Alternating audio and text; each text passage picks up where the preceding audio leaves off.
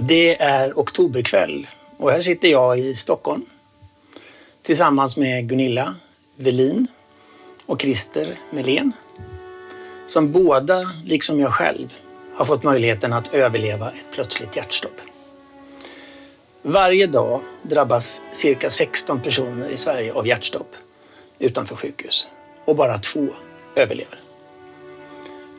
Och vi tre tillhör den lyckliga skaran som fått en andra chans.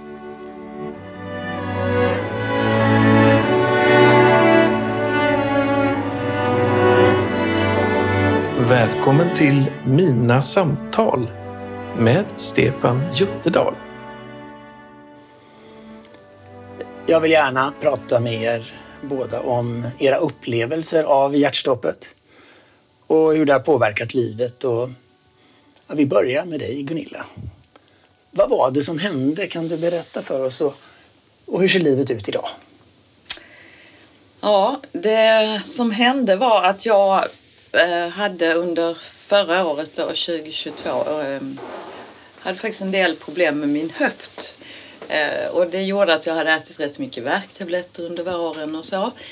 Eh, och hade, hade lite svårt att gå eh, längre sträckor och jag har svårt att gå överhuvudtaget så jag cyklade mycket. Och jag hade varit ute på en cykeltur med min eh, väninna. På, eh, vi hade varit ute och cyklat på Djurgården och badat och fikat och det här var sista augusti. Så skildes vi åt vid eh, Karlaplan. Och eh, sen cyklade jag. Det här, jag minns fram till Karlaplan men därefter minns inte jag. Men jag vet att jag cyklar upp till Odenplan. Och eh, jag bor inte så långt från Odenplan men eh, vid ett trafikljus där så står jag med min cykel och trillar rätt ut i gatan faktiskt. Du trillar rakt ut i gatan? Rakt ut i gatan. Jag hade hjälm. Eh, men, och då är det två damer som går på trottoaren och ser mig trilla. Eh, så Karla då, den ena, hon springer genast fram till mig och hon säger att hon ser, hon har ögonkontakt med mig. Eh, och när jag har pratat med henne efteråt så upplever hon att eh, att jag tittar på henne och bad om hjälp och hon trodde jag skulle komma ihåg det men det gör jag inte. Men då påbörjar de ganska snabbt HLR och, och, hennes väninna som står på gatan tar hand om cykeln och eh, ser till att larma eh, ambulans.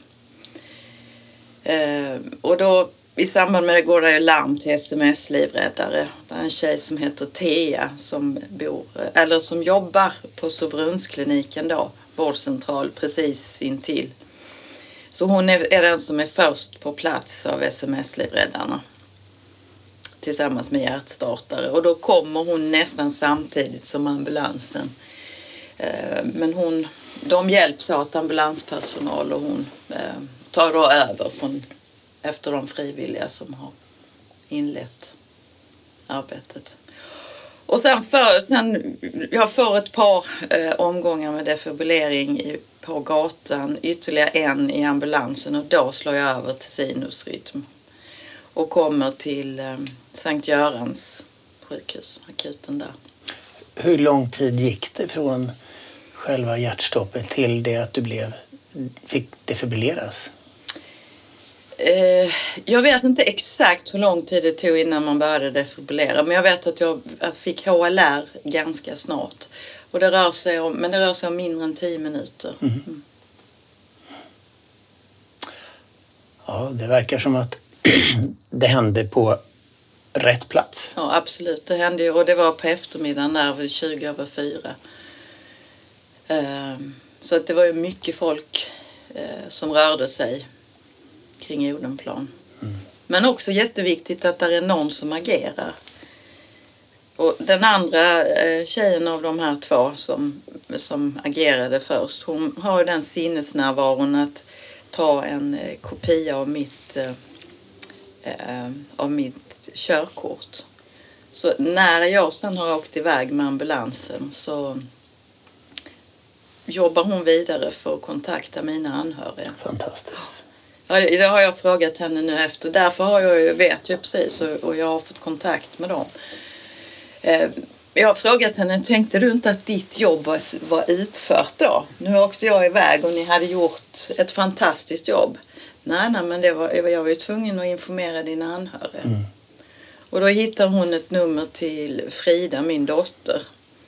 Och så tänker hon, hon på Vikingagatan att ja, det kanske är, är någon connection. Så hon försöker få tag på Frida då, som är på jobbet. Eh, och svarar inte när inte hon känner igen numret.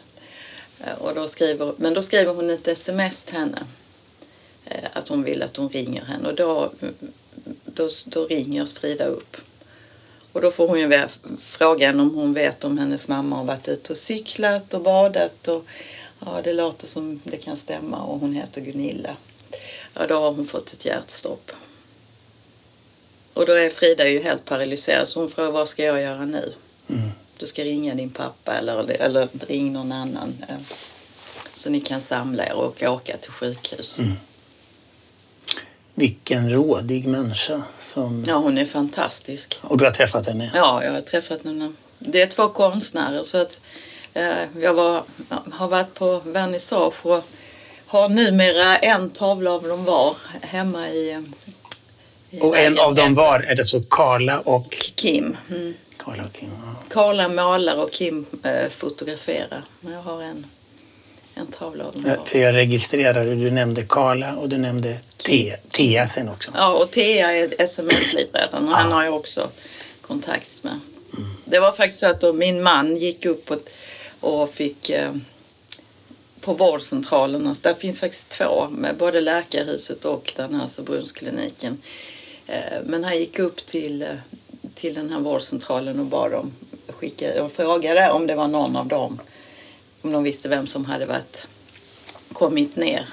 För Kim och Karla kunde tala om att det kom någon i, eh, i inte sjukhuskläder, men klädd till vårdklädd med defibrillator. Så så vi fick, eh, fick vi kontakt med även med Thea. Hur länge dröjde det innan du fick kontakt med dina livräddare? Ja, livräddarna var ju egentligen, eh, det hade ju familjen kontakt direkt för i och med att, eh, att hon hade pratat med Frida så ringer ju Kim på kvällen igen och, och vill veta hur det har gått. Eh, och, då, eh, och sen så slussas hon över då till min man som hade kontakter och de hade ju tagit hand om cykel och grejer så att han träffade dem ganska tidigt redan då första veckan när jag ligger på sjukhus. Och sen kunde jag träffa dem när jag kom hem. Det är en intressant detalj för just när jag drabbades av mitt hjärtstopp så när jag väl kom till sinne sen igen så funderade jag mycket på hur jag skulle få hem cykeln ifrån Bornholm. Men en av livräddarna, han fixade även det. Ja, Vilka helt fantastiska fantastiskt. medmänniskor. Det är fantastiska medmänniskor som finns och just det här att man... Och Karla då som, äh, som ingriper direkt. Hon har en 25 år gammal HLR-utbildning i, i, i botten. Så hon har ju ingen... Men just att, och jag har liksom sagt till henne flera gånger, tackat henne för att hon agerade. Mm. Eh, när hon ser att jag faller. Men hade du innan det här hände, hade du några särskilda känningar så att du kunde nu efteråt känna liksom att du hade föraningar om att du skulle få ett hjärtstopp? Eller vad, vad berodde hjärtstoppet på? Ja, hjärtstoppet berodde på en förträngning. En förträngning? Mm, som man ordnade direkt när jag kom in. Mm.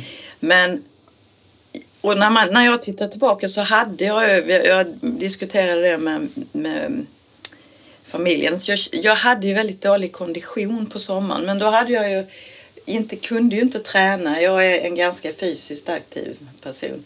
Men jag kunde inte träna som vanligt eftersom jag hade problem med höften. Och när jag, så jag cyklade mycket och när jag cyklade så kände jag att det var tungt. Jag tänkte herregud vad tungt det är uppför backen och så. Jag vet jag var ute och cyklade med Frida och så sa hon, ja men mamma du är ju, ja, du är 30 års skillnad på oss. Så man, ja kanske det. det är kanske den anledningen att jag flåsar mer än du.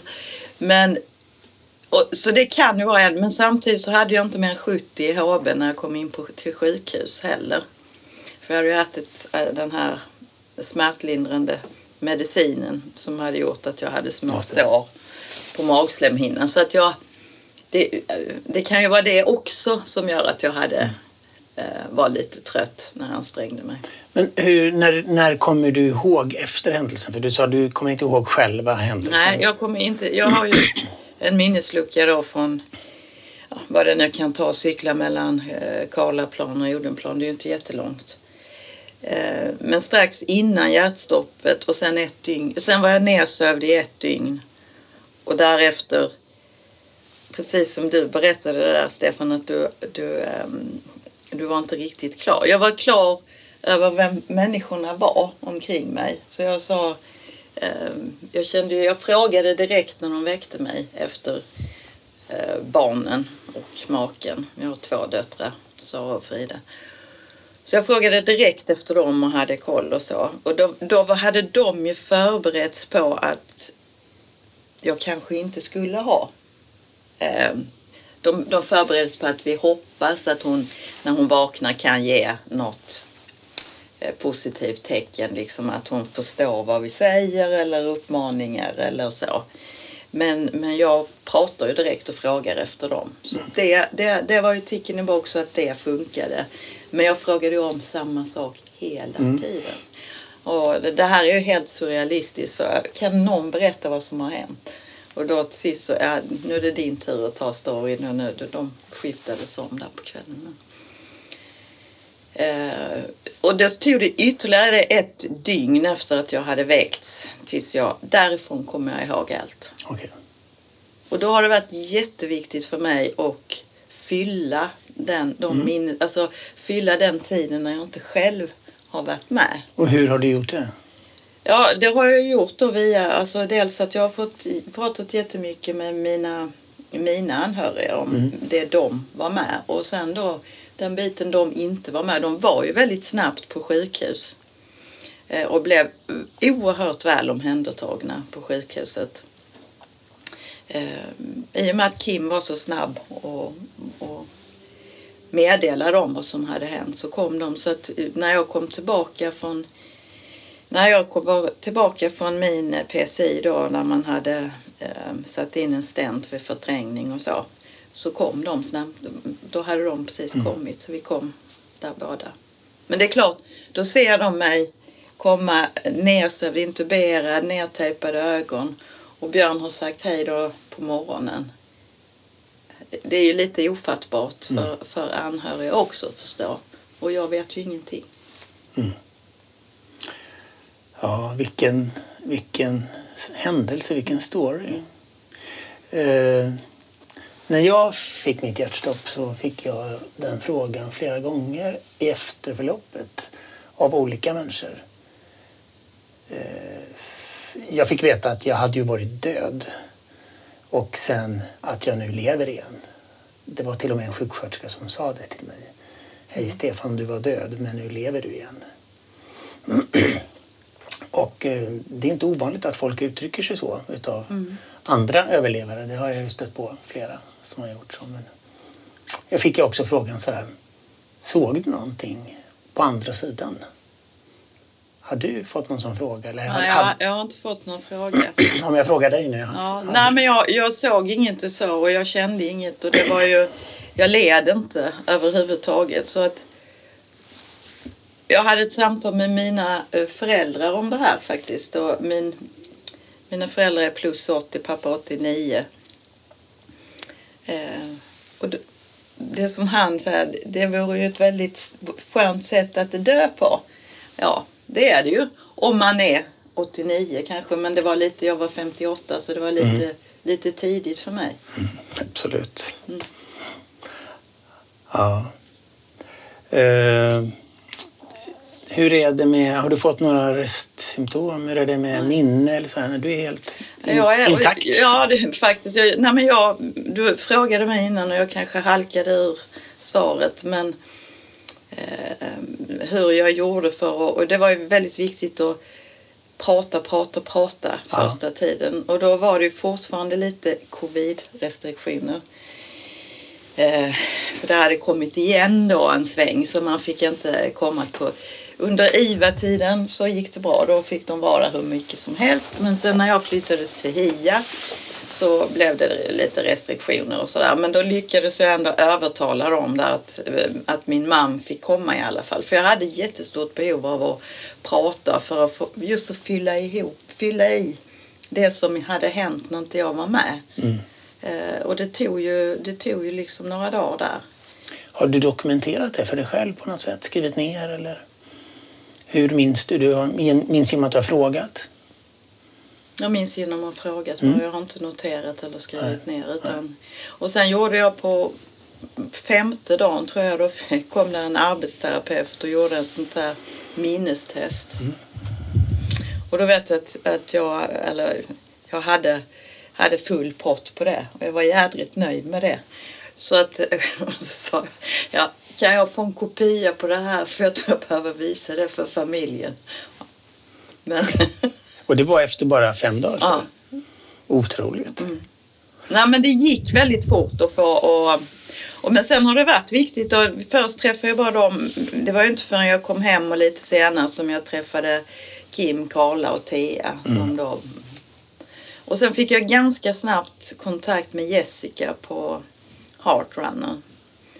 Eh, och det var också lite lustiga vägar men det var någon ja, det ena gav det andra. Hon fick mitt namn i alla fall och, och någon har frågat om det var okej att ringa.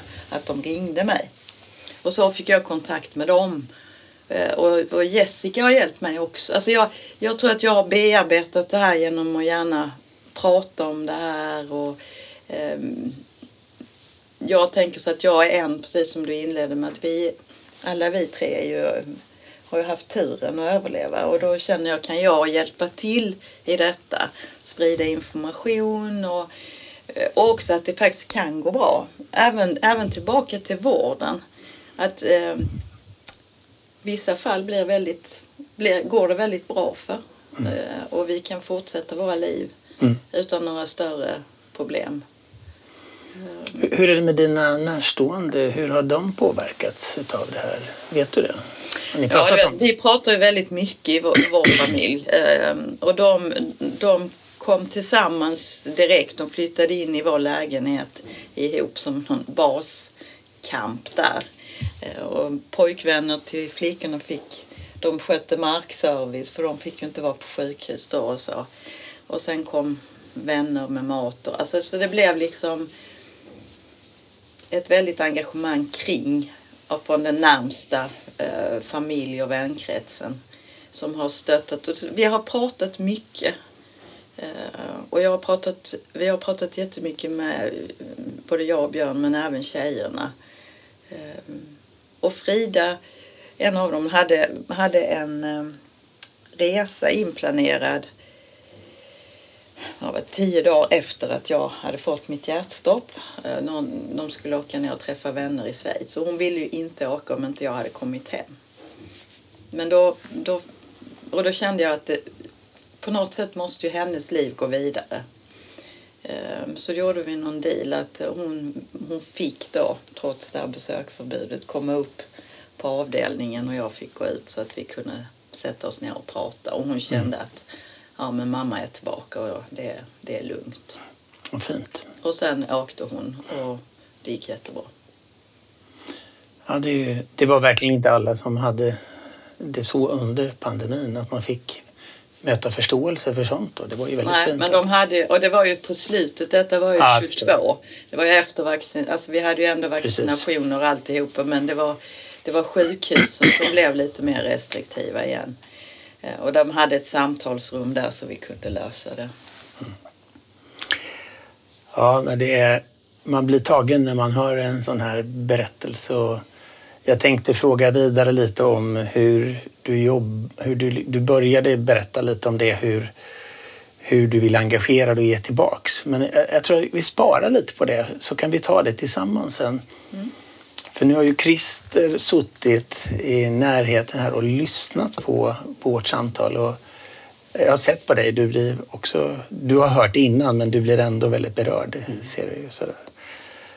Men eh, om du, vill du berätta, hur, vad hände med, när du fick ditt hjärtstopp och hur det påverkat dig? Ja, det här skedde då den 25 januari 2019. Och jag hade varit och arbetat i en ljudstudio nere vid eh, Münchenbryggeriet här i Stockholm. Och skulle ta mig upp till tunnelbanan. Och eh, när man ska upp till tunnelbanan så är det en väldigt brant backe man ska upp för. Det känner jag igen. Ja, så jag, jag gick den där backen och så, så kände jag så här att jag tyckte jag hade så otroligt dålig kondis. Så jag tänkte att jag måste ju börja träna eller någonting för jag kan ju inte hålla på så här. Och, och, så jag tog i lite extra. Jag tänkte nu går jag lite raskare upp för den här backen. Och så när jag då kom upp för backen så kände jag plötsligt oj, jag håller på att svimmar.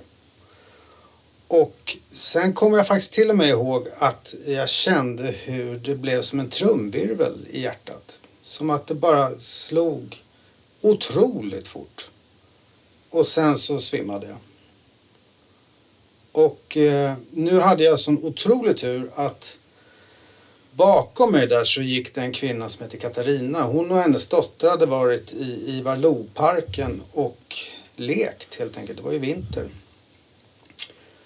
Och hon är sms-livräddare. Så att eh, hon var ju framme hos mig på några sekunder. Och eh, förstod ganska fort att jag inte, att mitt hjärta inte slog och sådär. Så hon började ju direkt att göra eh, hjärt-lungräddning. Och eh, larmet går ju ut och larmet går ut till sms-livräddare också. Så efter ett tag så kom det en kille som heter Johan med en hjärtstartare. Det kom en kille som heter Henrik som också är sms-livräddare och hjälpte till med att göra de här hjärtkompressionerna. Eh, men de, jag tror inte de fick aldrig igång hjärtat då så att det slog av sig självt utan det skedde först när ambulansen kom och den kom efter ungefär nio minuter. Och de hade ju lite kraftigare grejer där i, i ambulansen och då gick hjärtat igång. Och de min, alltså jag minns ju mycket utav allt det här. Jag minns fram till att, jag, att det svartnade, att jag gick i backen. Och sen har jag svaga minnen under att jag... För mig var det som att jag låg och sov. Jag tänkte att det här är den skönaste sömn jag haft någonsin. Och så hade jag små korta fragment av eh, blåljus, jag ser en polis fast jag ser det då med blicken nerifrån. En polis som står och, och sådär. Och sen så har jag ett kort svagt minne av att någon ropar på mig inne i en ambulans också. Sen kommer jag egentligen inte till mina sinnens fulla bruk förrän jag kommer ur ambulansen. Eh, jag vaknar till då så att säga när jag dras ut ur ambulansen. Och min första tanke är att det här är den mest märkvärdiga dröm jag haft i hela mitt liv. Jag var helt övertygad om att jag drömde. Mm. Eh, och det gick ganska, ganska fort för mig ändå. För jag, fick hör, jag hörde ju då så att han verkar väldigt förvirrad. Och då, då förstod jag så att det här har ju hänt på riktigt. Och sen var jag vaken. Jag var vaken när eh, de eh, gjorde den här ballongsprängningen och stoppade in stenten och allt det här. För jag hade också förträngningar då. Mm. Eh, och det är jag väldigt tacksam för, för jag bad ju till och med att de skulle vrida monitorn så jag såg, fick se vad de gjorde. Oj. Och det tyckte jag var jätte mm. faktiskt. Och sådär. Och Eh, för mig var det också så att den, den första känslan jag fick när jag väl förstod vad som hade hänt var att jag blev otroligt glad. Det var en sån här euforisk glädje bara att det hade gått bra. Mm. Och därför blev det lite så också att när, när jag låg där de gjorde de här ballongerna, jag tyckte jag tyckte bara det var så otroligt häftigt. Det låter kanske konstigt men jag tyckte det var fantastiskt att de stod här och gjorde det här och jag mm. såg var det var stopp och jag såg när de sprängde det och när de stoppade in stenten. Och, och du kommer ihåg det? Jag kommer ihåg allt det. Allt. Du var aldrig sövd sen efter? Aldrig sövd. Nej. sen låg jag på intensivvården i två dagar tror jag. Och sen flyttades jag till eh, en sån här vanlig avdelning då och eh, där tror jag jag låg i tre dagar. Och sen så fick jag komma hem. Fantastiskt. Ja, helt otroligt. Och det, jag har levt kvar i den känslan lite att jag har haft sån otrolig tur. Så att jag känner, jag kan på något sätt bara omfamna glädjen i det. Mm. Så att jag har inte haft, jag vet ju många som har fått värre men. Alltså, jag har ju klarat mig, jag har haft sån fantastisk tur att jag inte fått några men. Men det är ju många som får det och jag förstår ju att det är otroligt mycket svårare att hantera det här då. Men nu när jag har haft sån otrolig tur så har jag, jag måste på något sätt bara välja glädjen i det. Mm. Och eh, det är så jag har hanterat det. Du berättade ju faktiskt lite här hur du mindes under tiden, men du hade inte den här känslan. Jag ställer samma fråga till dig. Kände du att du var liksom på andra sidan eller du var mitt emellan eller du var i en dröm? Eller? Ja, jag, jag, jag minns ju just att jag tyckte det var så otroligt skön sömn. Mm. Det är lite som det här när man, om man vaknar lite för tidigt någon morgon och man, har, man får somna om och sova lite till så kan man på något sätt komma in i någon sån här dåsig sömn som är väldigt skön och Mm. där var jag.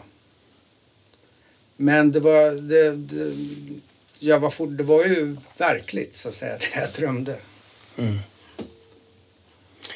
Eh, en, en annan berättelse med liksom också fantastiskt resultat i det hela. Det är, eh, och du har ju redan sagt det, att du, du har egentligen inga men alls utan minnet och det kognitiva det känner du liksom är precis som förut. Ja, jag, jag, är ju, jag var ju 54 när det här hände. Mm. Ehm, och ja, jag vet inte, jag har ju varit lite småglömsk innan också. Sådär. Och det har ju inte blivit bättre naturligtvis. Men, men jag, jag skulle nog säga att det har... Det har inte påverkat mig någonting. Nej. Tycker dina nära dig också? Tycker de att du är som vanligt? Ja, Hur har de blivit påverkade av hela händelsen? Ja, det blev ju en chock för dem naturligtvis när det här Mm. skedde. Eh, men jag tror att det...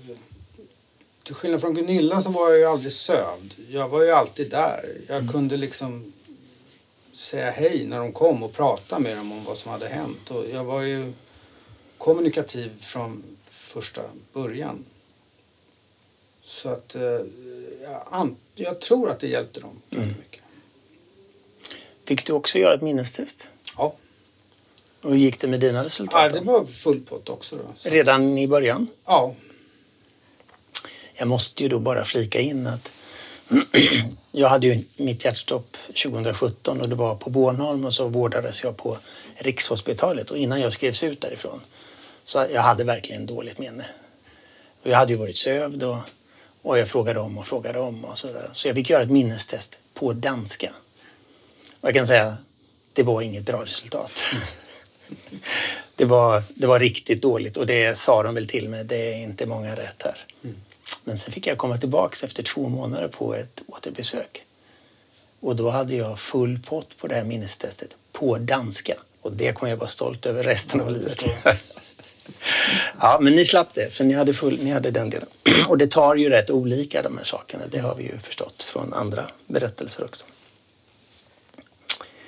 Eh, hade du några känningar innan det där, när du gick i backen upp från Münchenbryggeriet? Hade du Jag känt hade- av någonting? Jag hade massor med känningar. Jag som du hade- negligerade eller som du inte förstod? Eller? Det var nog lite både och. Och Mm. jag hade nog mina första känningar redan ett drygt år innan. Ett och ett halvt år innan. Att jag hade väldigt ont i ryggen. Mm. Eh, och eh, om, jag, om jag gick och ansträngde mig lite så fick jag jätteont i ryggen. Eh, mellan skulderbladen ungefär. Och eh, jag fick för mig att jag trodde att det var en nerv som hade kommit i kläm eller något sånt. Så jag försökte eh, lite så olika såna stretchövningar och sådana där saker för att bli kvitt det där. Men sen blev det där lite värre och värre och jag hade till och med det här att det började stråla ut i vänsterarmen och allt det här. Men jag var helt övertygad om att det var... Eller om jag förträngde, jag vet faktiskt inte. Jag kommer ihåg att jag, jag sa till min fru några dagar innan det här hände att jag ska nog gå och kolla det här i varje fall. För att så här ska man ju inte känna. Mm. Men det kändes, jag tror det var lite, jag var inte beredd på att man kunde få det när man var 54. Vilket ju är otroligt naivt naturligtvis. Men där var jag då. Mm. Det är ruskigt likt min eh, känsla. För jag hade ju, och jag har jobbat i sjukvården så att jag borde ju ha förstått kanske. Men jag sökte för det och de såg ingenting heller. Va? Jag hade precis som du ont i ryggen mellan skuldrorna. Och, mm. eh, jag trodde också att det var lite stretching som behövdes. Och, ja, jag blandade ihop det med andra symptom och så. Va? Så att, eh, en stark grad utav det här är ju inte ovanligt att man har haft det men det är, man registrerar ju sen efteråt. Mm. Jag tror att det är tanken också att det är så avlägset för en. Alltså man tänker, hade någon sagt till mig, till mig att jag var hjärtsjuk, alltså det, det fanns inte på kartan. Eh, för mig då. Nej, inte mm. för mig. Nej, man, man, man lever ett rätt hälsosamt liv. Jag har aldrig haft något högt blodtryck. Jag har inte, alltså, det, det var jag har en pappa som har eh, opererats för en, eh, en bypass men det, han var ju över 80. Så att det är liksom... Mm. Det, ja. Mm. Men Christer, du, du berättade om det här med... Eh, efter, efter hjärtstoppet så fick du ganska snabbt kontakt med dina sms-livräddare igen. Hur, hur gick det till? Det var som så att på Facebook så hade Yttre befäl Södermalm lagt ut ja, dagens händelser så att säga. Och eh, där stod det då ett eh, hjärtstopp eh, men att det hade gått bra. Och då hade Katarina svarat på det. Och Katarina, din livräddare? Hon som var först på plats där. Eh, och svarat att åh vad härligt att det hade gått bra för att det var jag som var där direkt. Då. Och det såg min äldsta son som kontaktade henne. Och eh, så fick vi kontakt. Och sen sågs vi, jag tror det var bara några veckor efter det hade hänt. Mycket för att hon hade ju med sin lilla dotter som då var, kan ha varit tre, fyra. Och det hade ju varit en ganska läskig upplevelse för henne. Så att det var också ett sätt att, eh, för den här lilla tjejen att eh, se att det hade gått bra och att jag inte såg ut som ett troll som hon tyckte då när jag låg där. Fantastiskt. Ja. Sociala medier i dess bästa form. Ja, när det funkar som bäst. Ja. Mm. De andra två, hur fick du kontakt med dem? Via eh, David, tror jag, på sms-livräddarna. Känner du till att Yby Södermalm själv har haft ett hjärtstopp? Nej, jag hade ingen aning. Jag följer honom på Twitter och har sett att han, eh, han har berättat kort om sin berättelse. Och då kan man ju känna, har du, du har inte återfört till honom om det här att det var han som ordnade kontakten till? Nej, nej. Det har du en framtida uppgift. Ja, verkligen, verkligen. Ja, nej, det är starka berättelser och era två överlevarberättelser och så mina erfarenheter från liknande här, det är ju, det påverkar oss ju väldigt mycket som människor. Det hör jag ju på er också. Det intressanta är att vi har ju inte träffats förrän ikväll. Ni har träffats en gång innan.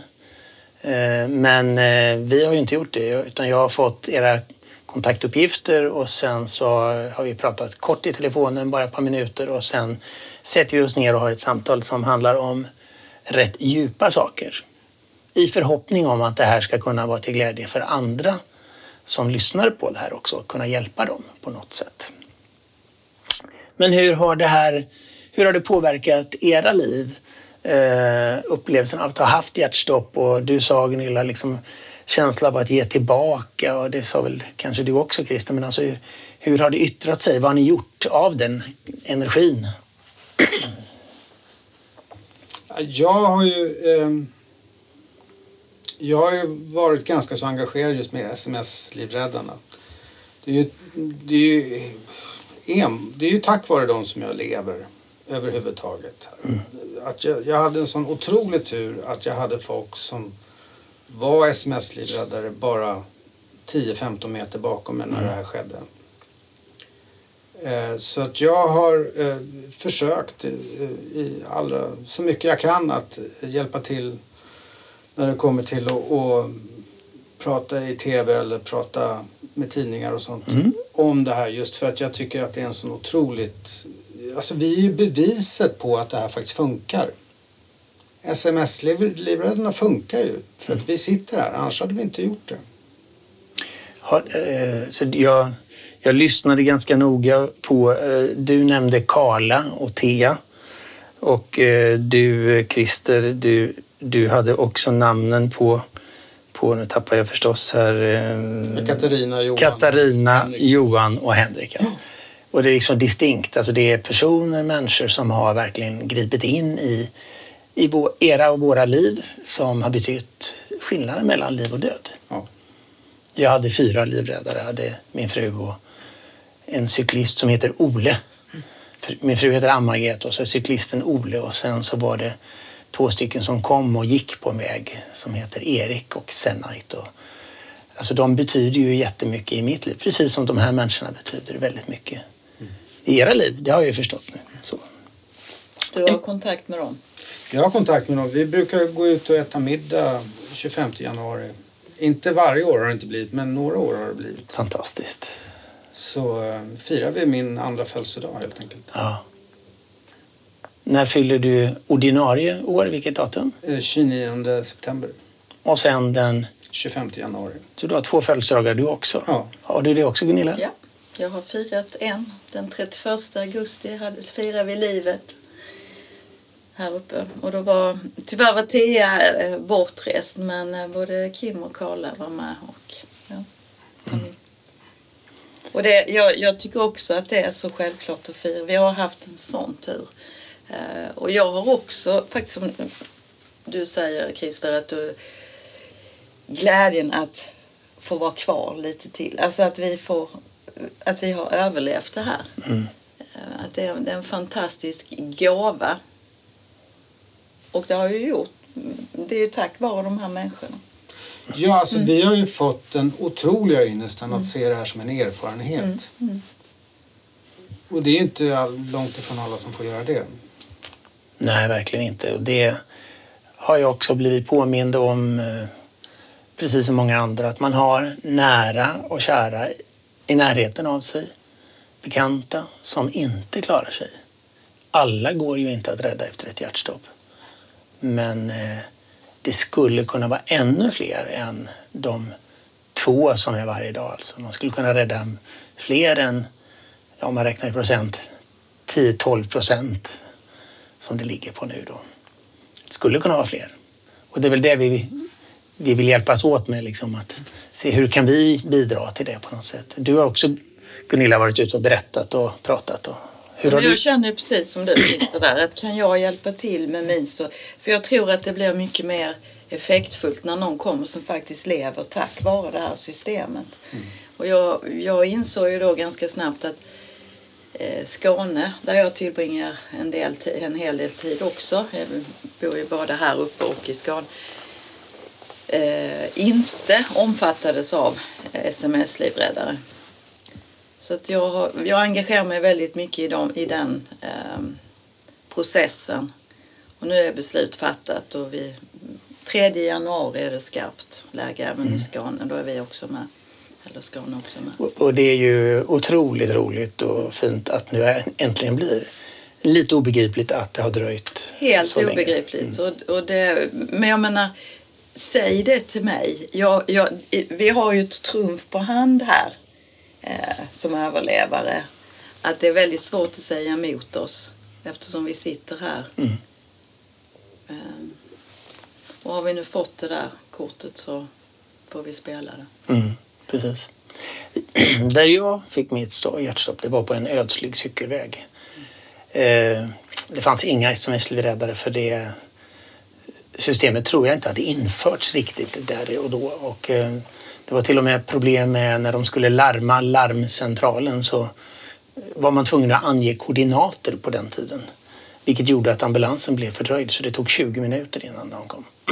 Det kunde ha kostat mig livet i det hela. Men eh, eh trots det så liksom har alltså, HLR, Ann-Margret startade med HLR på en gång. Så hjärt-lungräddning är ju absolut primärt att man börjar med. Och då ska man ju ha lyckan att det är någon som bara finns där i närheten. Eller som du sa Gunilla, hade du hunnit hem, det kanske inte alls hade gått bra. Hade jag varit själv så hade det varit slut. Och mm. Detsamma gäller ju dig Christer. Mm. är du sms-levererare nu Christer? Nej. Kan du HLR? Ja. Har du funderat på det med? Eller är det... Jag har funderat på det. Um, det. Det ligger lite för nära. Ja. Och det... Eh, du då Gunilla? Ja, jag är sms-leverare. Det är du. Men nu är, det, jag, nu är jag, jag är sjuksköterska i botten och har mm. jobbat också precis som mm. du inom, inom organisationerna. Eh, mm. och, och på något sätt haft det här med HLR och gjort HLR. Alltså på något sätt så tror jag att det är ett lättare steg för mig i det avseendet. Eh, så jag känner också att jag vill ägna mig mer åt det här och håller faktiskt på starta upp nu ett företag och jobba med HLR och utbilda information och, och också hälsoprevention. Att eh, att undvika, både, alltså undvika att vi hamnar här mm. men, men när vi har hamnat så kan vi också göra en hel del för att uh, må bättre. Precis. Ja, när jag, bör, jag fick klart för mig att det här systemet sms-levererare fanns och när jag hade haft mitt hjärtstopp, det var 2017, så hade det inte kommit lika långt så det var inte så många regioner som hade det. Men jag tyckte ju det lät väldigt bra så jag började uppmana folk, både jag och Ann-Margret, berättade för andra människor i grupper och sådär att ni ska bli sms-livräddare. Och så när vi hade varit vid ett tillfälle så tittade vi på varandra och sa men vi kan ju inte rekommendera andra att bli det om vi inte själva, vi som är båda är vårdutbildare. Men eh, jag har den allra största respekt för att man, man måste känna in all, alltså man måste ju känna att det passar en. Mm. Eh, du gör ju din del genom att berätta om de goda effekterna av det här. Det är ju jätteviktigt. Va? Så att man ska ju känna att det landar rätt för en. Det måste det ju vara. Va? Eh, men det, att sprida den här kunskapen i alla fall, den är ju väldigt viktig. Mm. Men dessutom är det så att du kan HLR så är det någon, oh ja. som, är det någon som trillar ihop så agerar du. Då skulle jag absolut ja, agera. Precis. Mm. Sen behöver man ju inte vara kopplad till det här larmet. Det är många som är det ändå. Så att det, men ju, just för ibland så tänker jag, inte minst när man pratar med vårdpersonal, för jag har också pläderat för det här med sms-livräddare och HLR-utbildningar på sina jobb. Eh, titta, var finns hjärtstartare? Är du på en lite större arbetsplats, ska ni inte ha en hjärtstartare där? Och i området där du bor med mera, med mera. Mm. Men många, om man pratar med sjukvårdspersonal så känner jag, men jag kan HLR, ja det är jättebra, men du måste ju se till att de där hemma kan HLR. För de allra flesta hjärtstopp, nu har vi, vi skett, det har ju skett utomhus för alla tre mm. och ute i, på olika ställen bland mer eller mindre människor. Men eh, de allra flesta hjärtstoppen sker ju i hemmet. Absolut, upp till 70 procent mm. tror jag. Så se till att dina anhöriga kan HLR. Absolut. Är en väldig... Mm. Men när du säger hjärtstartare, hade ni hjärtstartare, fanns en hjärtstartare i ditt liv innan det här hände? Nej. Och du Christer? Ja, det gjorde det. Var någonstans? Eh, jag jobbar inom film och tv. Ja. Och i diverse filmstudios och sånt där så har det faktiskt funnits. Okay. Mm. Inte så många, men det har funnits. Om jag frågar dig nu, var har du närmast hjärtstartare nu då? Just där jag sitter här och nu så tror jag det är på Konsum. Mm. Och det är hur långt? Vad kan det vara? 25-30 meter? Ja. Och du Gunilla, hur är det? har du koll på närmaste hjärtstartare, där du brukar vara? Ja, eh, vi har, i, I Skåne har vi eh, skaffat en hjärtstartare nere i området och jag har faktiskt varit med och utbildat eh, människorna som bor. För det fanns ingen på långt avstånd eller långt håll. Och sen eh, är det en process jag håller på med här uppe i vår bostadsförening. Att vi ska ha en i huset. Och var kommer ni att sätta den då? Vi kommer förmodligen, den kommer förmodligen att hamna innanför porten. Men, Okej. Men det är i alla fall bättre än att eh, eh, så att vi i huset har tillgång till. Absolut. Men det, det var en grej som slog mig så oerhört när jag kom tillbaks. Jag hade ett behov av att åka tillbaks till Bornholm när jag hade haft mitt stopp. Så ett år, ganska exakt ett år efteråt, så åkte vi. Parkerade bilen i Ystad på samma parkeringsplats. Samma bil, samma parkeringsplats, samma färja. Samma hotell när vi kom till Rönne och så fick vi samma rum. Då blev jag lite... Då kändes det svettigt. Och så cyklade vi en mil upp till den här platsen där det hände och det var väldigt starkt. Eh, eh, sen åkte vi tillbaks till Rönne. Dagen efter så gick vi på stan och var jag än gick där så såg jag publika hjärtstartare som satt utanför. Och jag fotograferade överallt. Skåpen satt där bara. Och i Sverige hade inte nästan sett något skåp. Utan nu har det ju kommit på många fler ställen. Så det är någonting som är ett systemfel i Sverige, tror jag, för min del. Eh, Att eh, hjärtstartarna sätts inomhus för att man ska liksom vara rädd om dem. Och vi som nu har haft glädje av sådana här vet ju att finessen är ju att den finns så att man kan använda dem. Och då ska de sitta, i bästa fall utomhus förstås. Där får vi kämpa på. Absolut. Den sitter utomhus i, i, vår, eh, i det här området där jag bor i, i Skåne. Ja.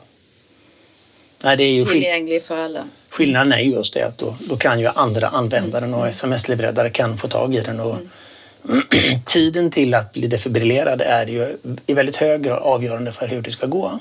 Både, en, att man, både det att man får snabb HLR och att, det gör väldigt, att den görs bra, att den kommer till snabbt.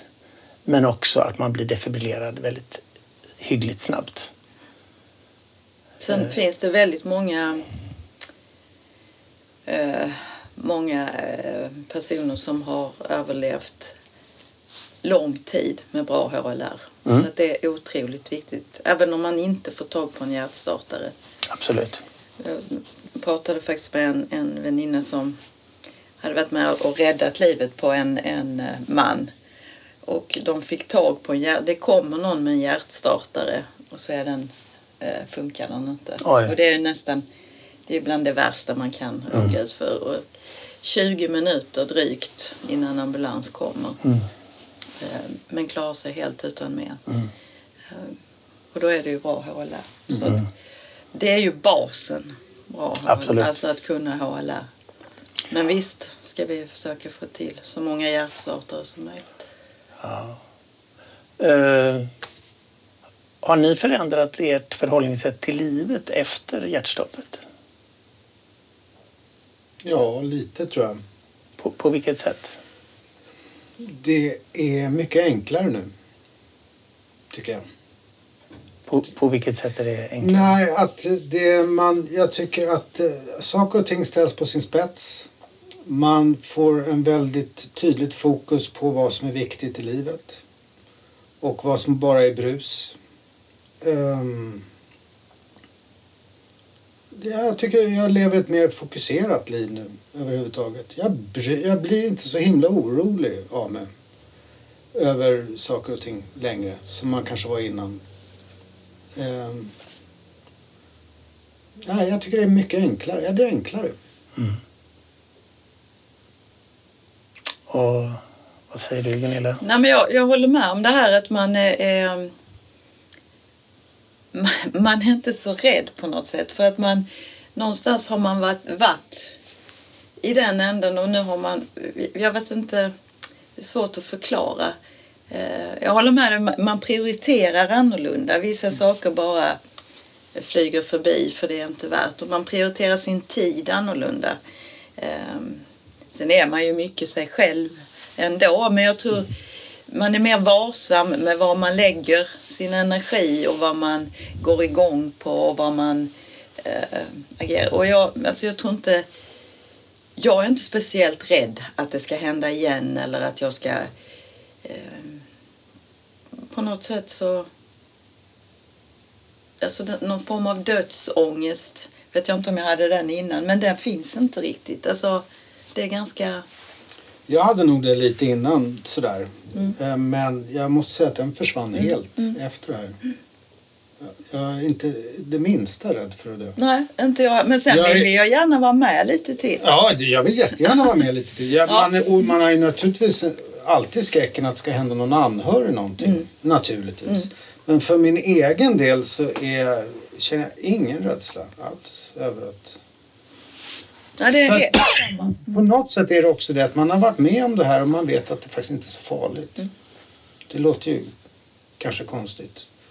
Men, men att den dag det är dags att kyla vidare så är inte det så himla farligt.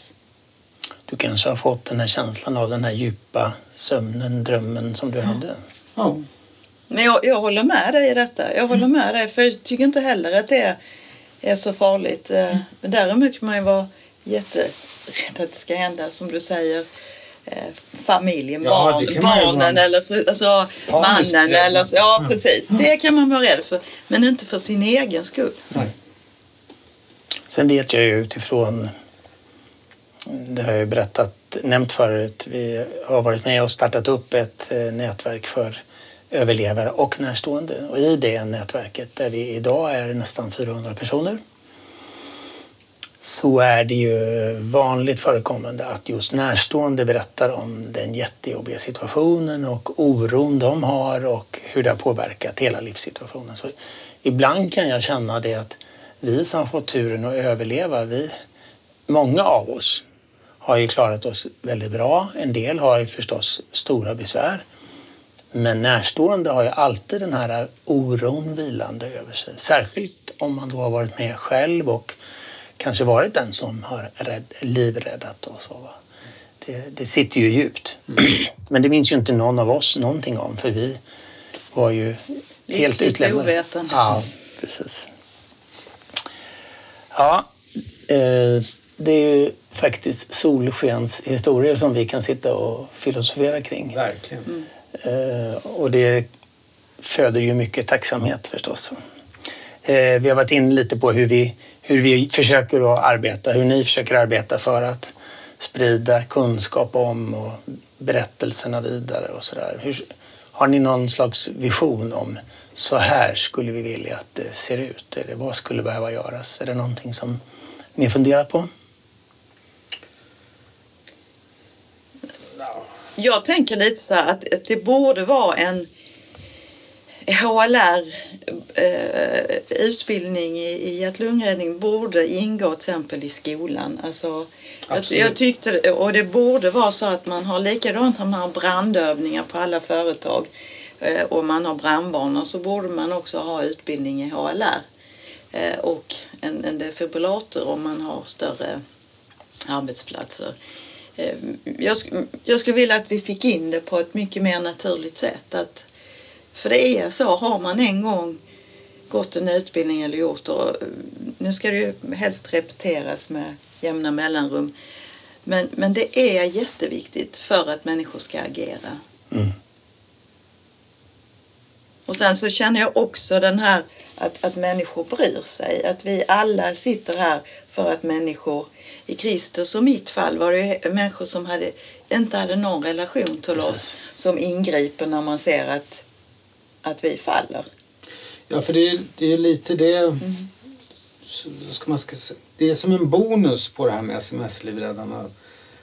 Det låter kanske lite naivt, men jag tror faktiskt man får ett, ett, ett bättre samhälle av det. Mm. För att du får människor som vill hjälpa andra människor. Och det är ganska många. Och ju fler det blir desto bättre är det. Och jag tror att samhället i stort har jättemycket att tjäna på det. Jag tror att siffran är så pass hög nu så den är en bit över 140 000 människor i Sverige som är frivilliga SMF-ledare. Det är ju enastående. Att man vill göra det här för att hjälpa andra. Det är fantastiskt. Hörrni, det varit ett väldigt innehållsrikt och, och ibland djupt samtal. Eh, jag är väldigt glad för att vi har för att jag fick möjligheten att prata med er. Och du var ju inne på det lite här att eh, vi matas ju dagligen med många jobbiga och negativa nyheter och det kan ibland kännas både tungt och jobbigt. Men eh, här känns det ju hoppfullt. Eh, dels att man får ha möjligheten till den här typen av samtal om livet och möjligheten att få leva. Och, eh, det känns ju både tacksamt och väldigt fint. Jag känner mig själv hoppfull, inte minst för att jag vet att det finns en hel kedja av människor i samhället som är med och beredda att rädda liv.